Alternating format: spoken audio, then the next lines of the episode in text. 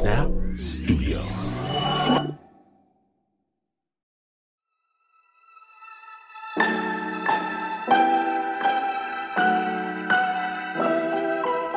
To cast out demons in his name would grant me power, wealth, and fame, but I will do what I will do. For demons have their uses too.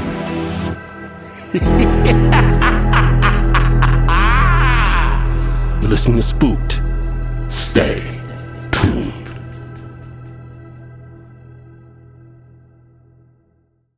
Snap Judgment is brought to you by Progressive, where customers who save by switching their home and car save nearly $800 on average. Quote at progressive.com. Progressive Casualty Insurance Company and affiliates national average 12 month savings of $793 by new customers surveyed who saved with Progressive between June 2021 and May 2022. Potential savings will vary. From KQED and PRX, you've crossed over to Spooked.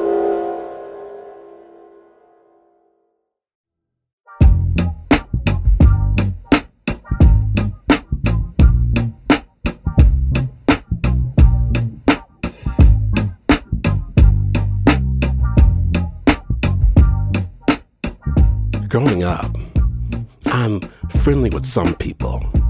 Some people are friendly to me. But I don't really have any friends because we move all the time.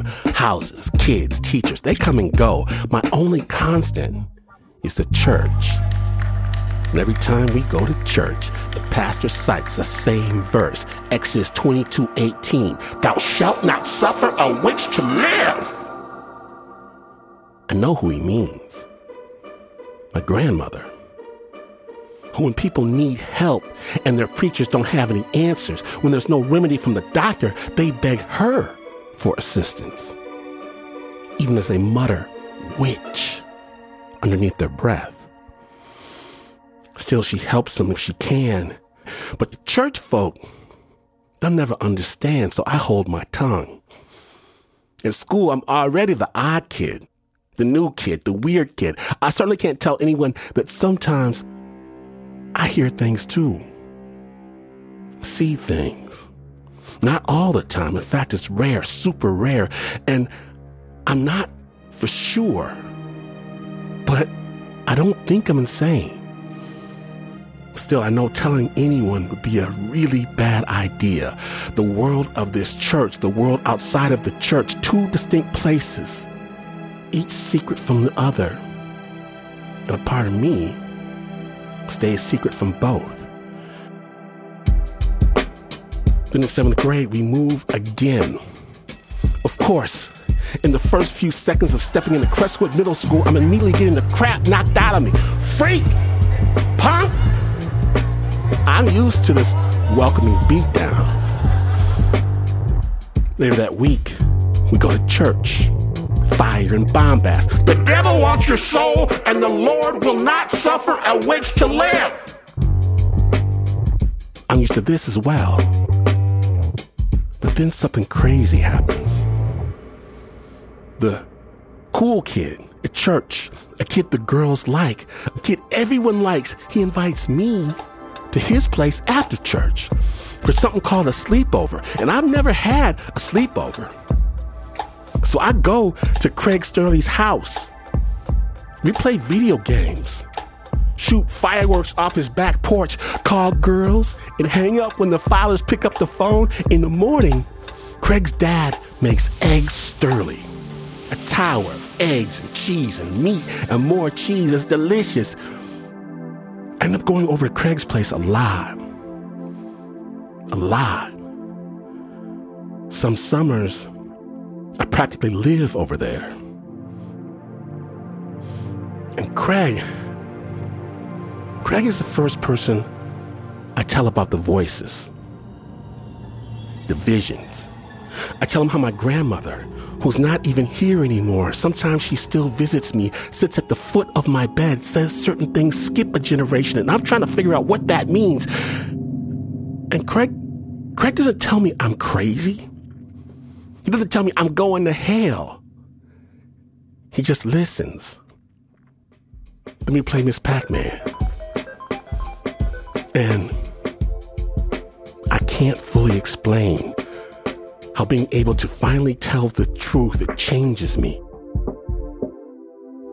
Decades later, I still love him for that.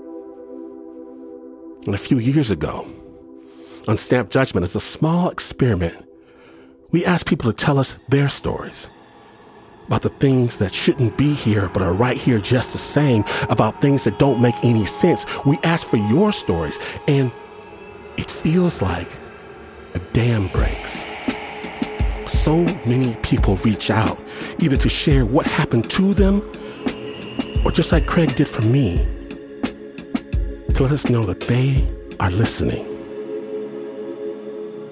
This community, you, You've asked me to make Spooked available to anyone who dares to listen. And that is why I am so proud to let you know at long last, Spooked drops weekly. Spook storytelling each and every week on each and every podcast platform. Understand. Finally telling the truth to my buddy Craig all those years ago, it changed me forever. And maybe, perhaps, someone sharing their truth, it might just change you as well.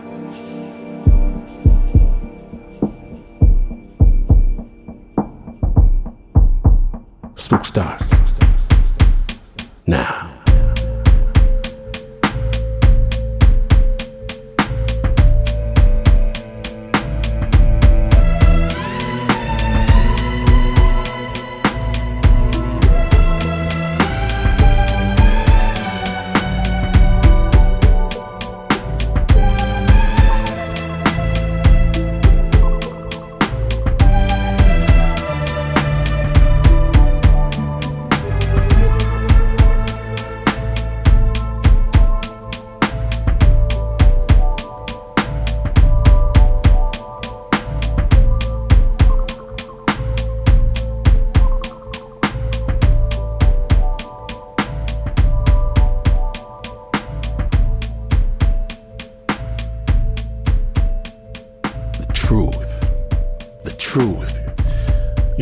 is, when I was little, I had a paper route. But then I don't like to get out of bed in the morning, especially when it's cold outside. And I had a lot of upset customers, but Spook listener Alyssa Van Pelt, well, she's a different type of person. Alyssa took her paper route obligation seriously. Spooked.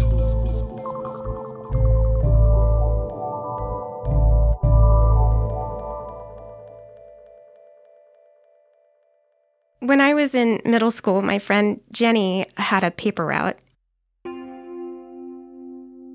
Her family was going to be going on vacation for a week, and she asked if I would substitute her route for her while they were gone. I've always been a morning person, and I thought it sounded kind of like an adventure. And of course, there was a little bit of money involved, maybe 15 bucks or something, but that was big money to me at the time. I was going to buy some sour straw candies and some makeup. The really good stuff with all the sparkles, you know.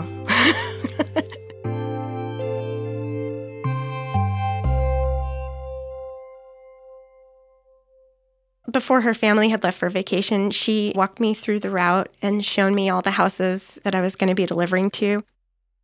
The route was about a mile long. Jenny said it usually took her about an hour. I felt pretty confident I was going to be wearing rollerblades to kind of speed things up.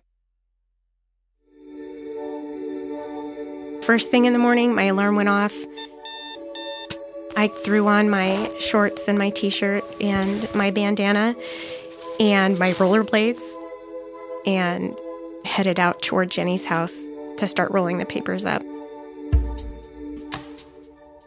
I opened the bales, I rolled the papers, there were about 50 of them.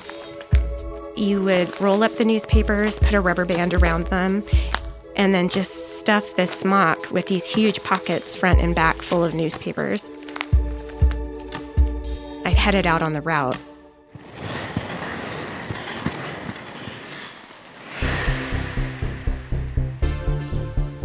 It was summertime, so the sun was out.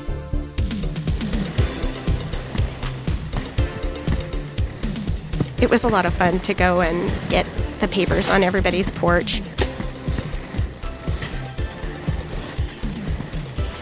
It was nice to have a little bit of responsibility and not have an adult looking over my shoulder. I was feeling pretty boss girl.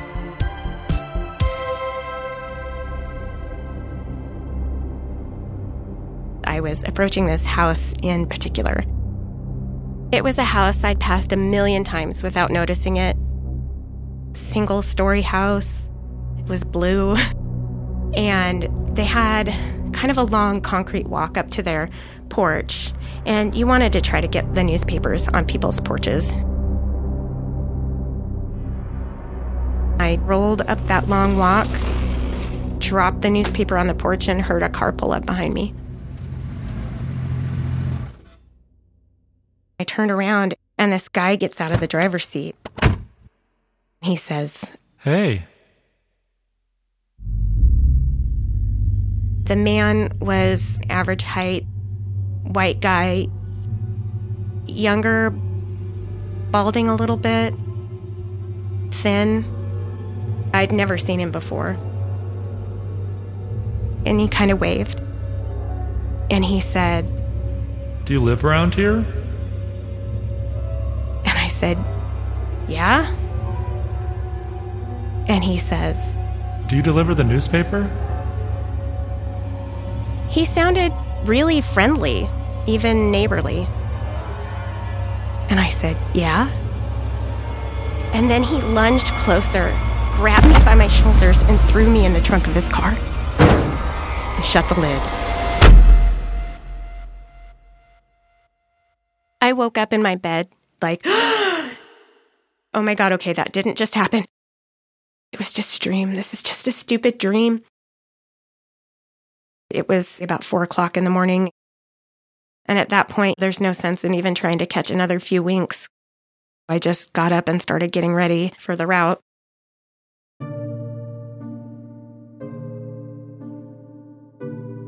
My dad was up and he was in the kitchen, puttering around the kitchen, getting ready to make some breakfast. I came out and was like, You're not going to believe this dream I just had. I told him all about the dream. I was hoping that he would help calm my nerves, reassure me that it was just a nightmare. He was listening and kind of laughing. He was like, Listen, it's just a dream, it's just a nightmare. But you know, if it makes you feel a little safer, take this knife with you. And he literally opened the cutlery drawer and handed me a steak knife. It was like a cheap steak knife with a wooden handle. I didn't feel like he was taking it seriously, but it did make me feel a little safer to have it with me. I just carried the knife in my hand and I went out the back door, strapped on my rollerblades, and headed out to Jenny's house.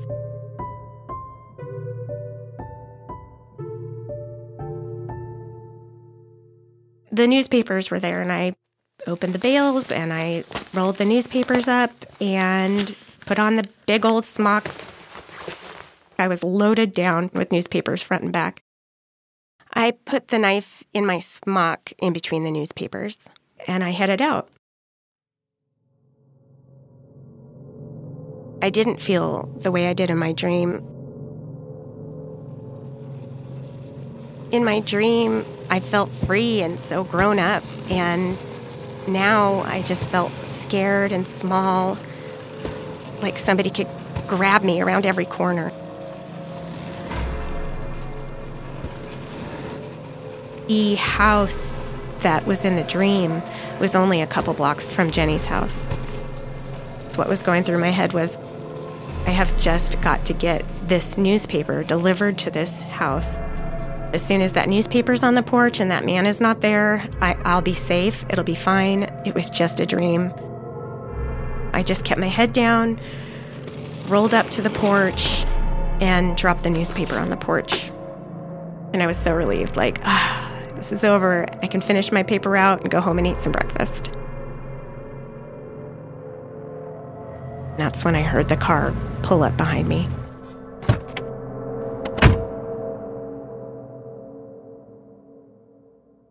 I turned around and I saw him. A white guy, average height, thin, balding a little bit. You know, that feeling when your blood runs cold. I felt that.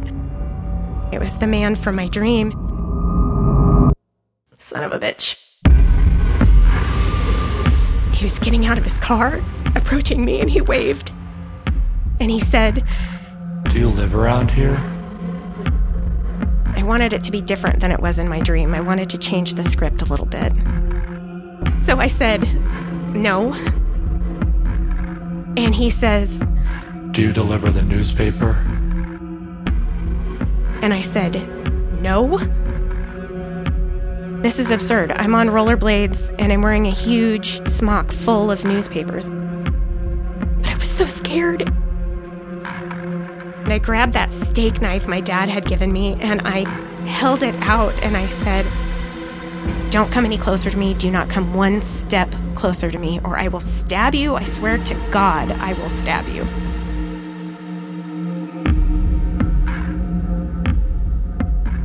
His expression didn't change. He just got in his car and drove away.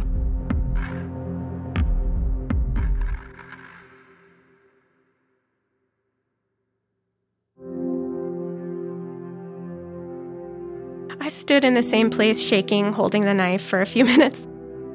And I went and sat on the curb to stop shaking and pull it together. Like, there's no way that that just happened. And if I hadn't talked to my dad that morning and told him about my dream, I might not have even believed it myself. And then I finished the paper route. I had made this commitment to Jenny. I didn't want her to get in trouble. I bladed home. Dad was in the kitchen. And I told him exactly what happened. And his response was a whole lot of, uh huh, sure. I didn't feel like he really believed me. I told Jenny about what happened, and she was really freaked out. Jenny and I looked pretty similar, and it was her route. He had probably been stalking Jenny. I kept an eye out for that guy for a long time, but I never saw him again, and I never found out who he was. What was it that saved me? Why did he just get in his car and drive away? It couldn't have been a steak knife. This is a grown man versus a middle school girl. I just don't know now. There's all these terrible things that happen in the world. Why would I be protected on a paper route? I don't know. But I know because it was the exact same situation as in my dream that if it had played out the same way, I would have been in that man's trunk.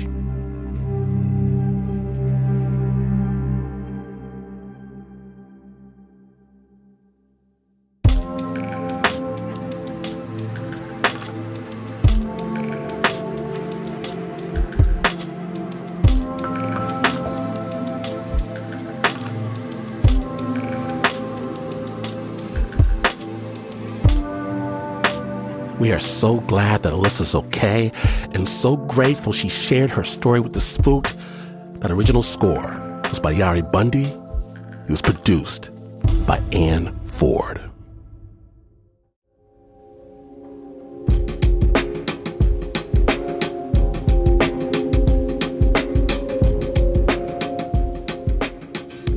And we're speaking our truths today. And Roberta, Roberta grew up on her grandparents' farm in the 1940s, rural Kentucky. It was an isolated place. The kind of place a little girl could really use a good neighbor. Spooked.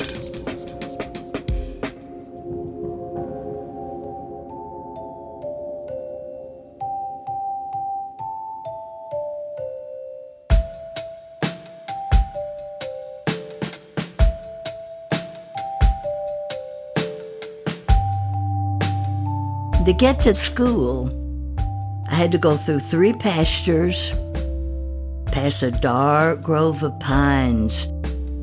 I would hurry by those woods, on down that dirt road a little bit to the main highway, and there across the highway was the one room school that I attended. Ooh, there were so many times I was caught in a storm going or coming from school. There were no shelters between school and home. We would get those violent thunderstorms. I would just be terrified.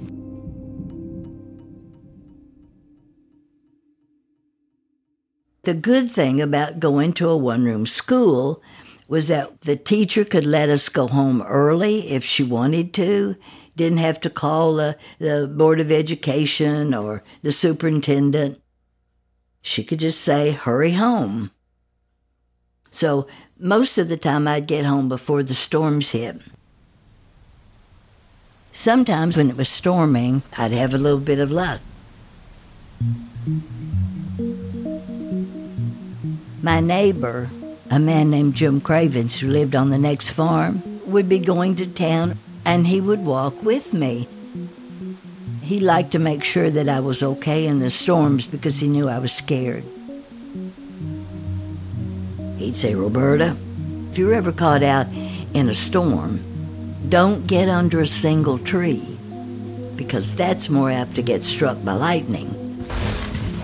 They call those trees widowmakers because they'll blow over in a storm and kill whoever might be trying to shelter under them.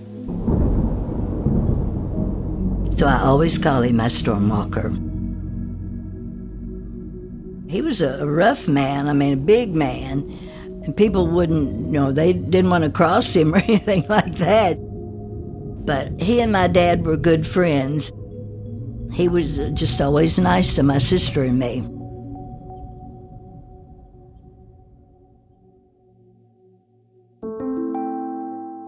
Back then, they would have cloth sacks for feed for the horses.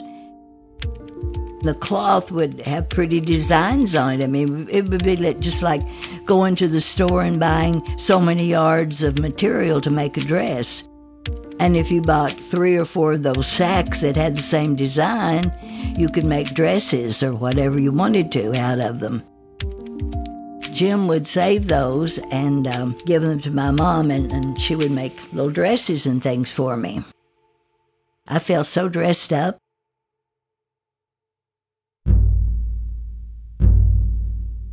I was sitting in school one spring day. I was looking out over Russell Creek Hill. I saw the ugliest, nastiest looking cloud I'd ever seen in my life. It had the black blue base, but there was green and yellow mixed in with it, an ugly color. And the clouds were swirling. The teacher saw that cloud too. She said, Now, kids, this is going to be bad. She said, Now you've got time to get home if you hurry. Don't you stop and play anywhere along the way. You go straight home. She didn't have to tell me. I was running down that road as soon as she let us out. I cut across the highway. I just kept running and running and holding my side. It would hurt. I'd run so fast. I knew I was in trouble the cloud was not going toward the school anymore. It had come to a little stream and it had changed its course. And now it was coming right across the fields, right toward me. Now I looked around and the thunder started booming and the lightning was flashing and I simply had to have shelter. I did the one thing I'd been told never to do. There was one big pine by the road, and I got under it. I got as close to the trunk of that tree as I could, and I just huddled there crying. The roaring got louder. I didn't know what to do or where to go. Then, above that roaring, I heard this snap like a dead piece of wood snapping. And I looked up, and there was Jim.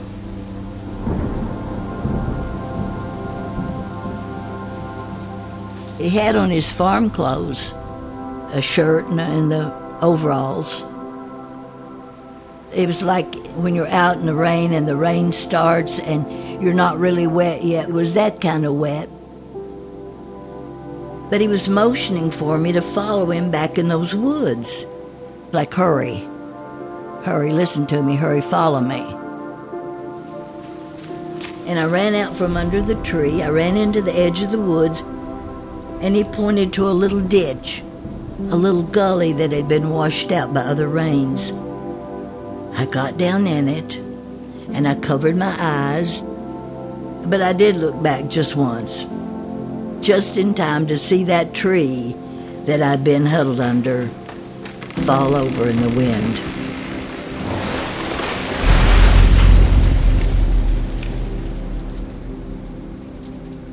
I remember that rain beating down on me,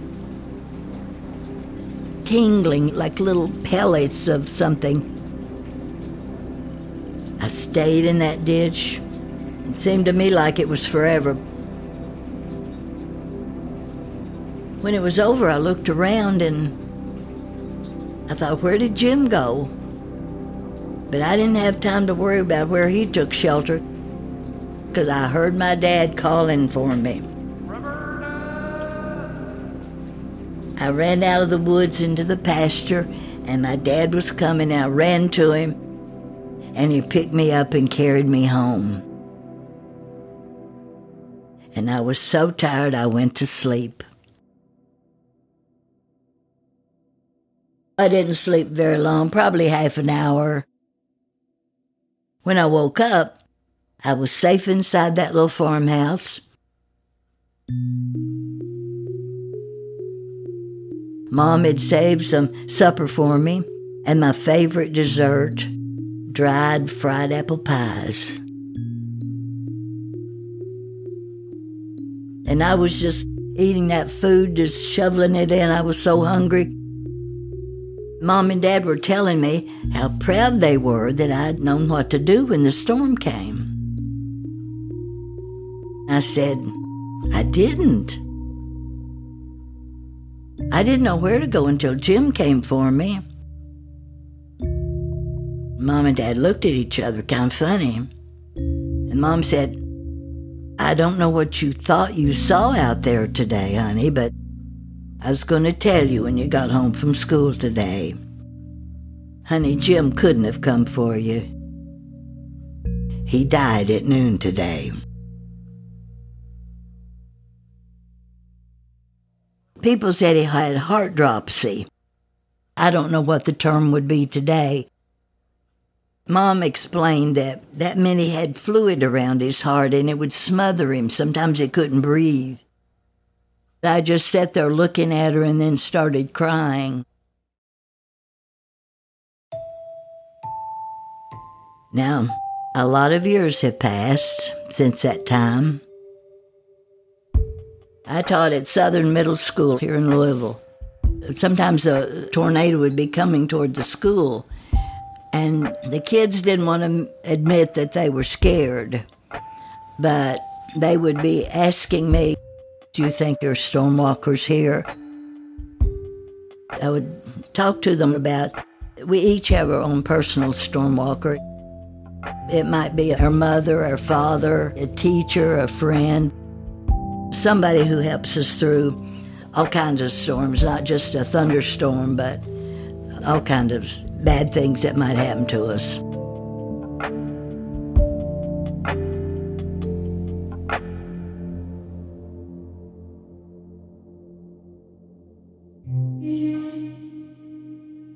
I don't travel now much, I'm 83, but every time I go back to my hometown, I go to his grave. I usually say, Jim, you saved my life. I thank you for being my very own personal stormwalker.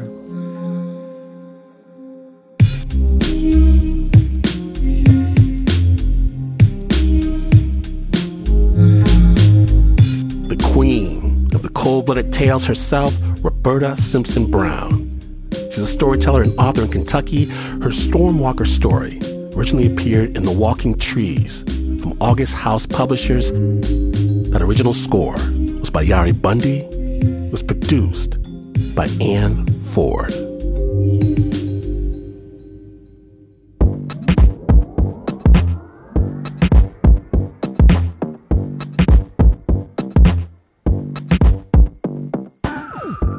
Oh, like I said, if you need more spook, be afraid.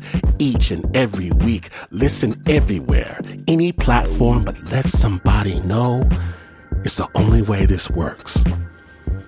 And maybe you've heard stories of something more than a connection between people, more than a bond, where one person experiences or feels something, sees something, and that sensation is instantly transmitted to the other.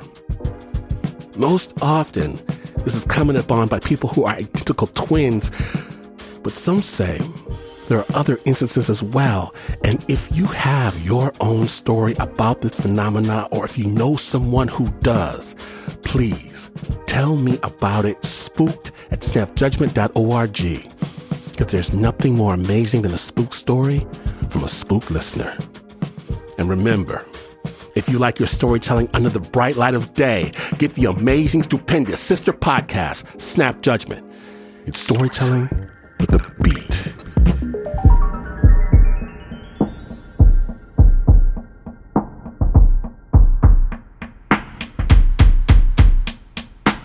Spook was created by the team that always carries around an amulet for protection, except, of course, for Mark Ristich. He says he knows a special dance that will save him in the end. We'll see. There's David Kim, Teo Ducot, Zoe Ferrigno, Anne Ford, Eric Yanez, Leon Morimoto, Marissa Dodge, Miles Lassie, Yari Bundy, Doug Stewart. The Spook theme song is by Pat Mesiti-Miller. My name is Washington. And this path through shadow does not have markers or way signs.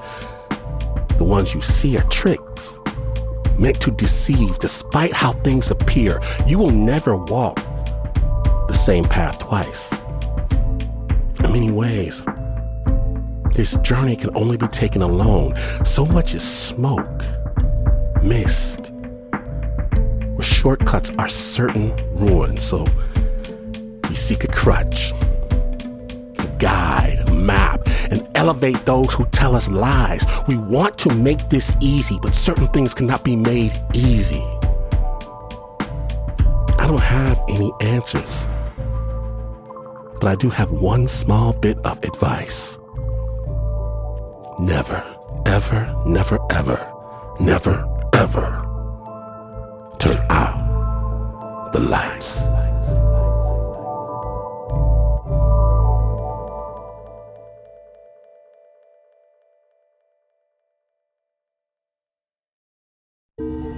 This story was summoned in the dark of night by KQED and PRX.